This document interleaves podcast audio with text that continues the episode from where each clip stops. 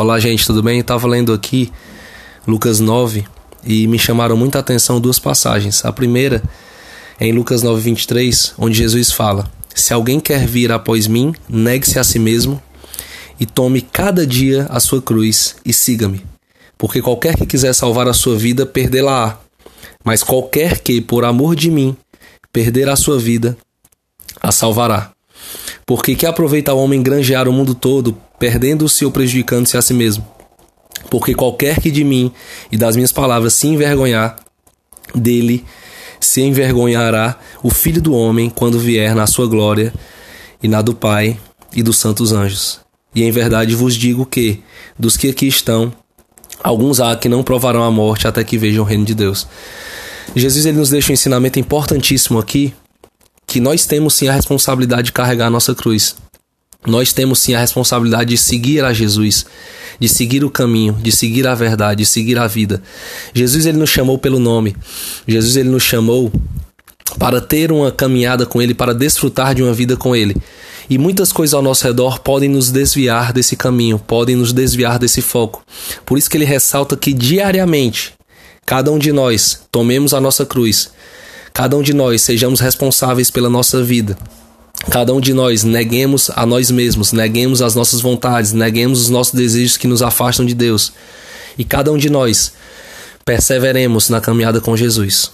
Outra passagem que me chamou a atenção é 62, onde Jesus fala: ninguém que lança mão do arado e olha para trás é apto para o reino de Deus. O que Jesus fala aqui é num contexto que um homem queria seguir ele. E o homem ele perguntou se antes de seguir ele poderia se despedir dos que estavam na casa dele. Jesus falou isso. Eu entendo que Jesus ele não queria que aquele homem ele deixasse de demonstrar o amor pelos familiares, demonstrar o amor pelos da casa. Mas ele queria ensinar uma verdade importante, que para seguir a ele, aquele homem deveria largar tudo do passado que impedia de ele viver a novidade de vida que Jesus tinha para ele. Porque quando nós encontramos Jesus, há sim uma novidade de vida. Há sim o novo da parte de Deus, há sim um novo nascimento. Um nascimento que vem do Espírito de Deus na nossa vida. E nós precisamos nos desvencilhar das coisas do passado que antes impediam a gente de nos aproximar de Deus. Mas após o encontro com Jesus, nós temos uma nova perspectiva de vida. Nós entendemos que vale a pena sim abdicar do passado, abdicar do que vivíamos, abdicar do que fazíamos, para fazer a vontade de Deus, para fazer o que agrada a Deus e para seguir a Jesus, para desfrutar de uma vida com Ele, para realmente evoluir, crescer com intensidade na vida que o Senhor tem preparado para nós.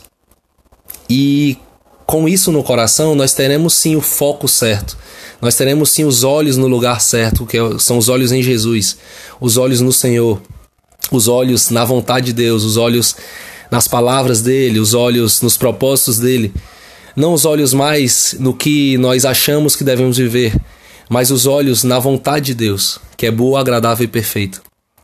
Que nós tenhamos isso no coração para que perseveremos na caminhada, perseveremos na fé em Jesus, perseveremos convictos de que nós temos a responsabilidade pela nossa caminhada. A nossa caminhada é individual. Nós estamos sim no corpo, nós fazemos parte do corpo de Cristo, nós estamos sim em conjunto com a igreja do Senhor.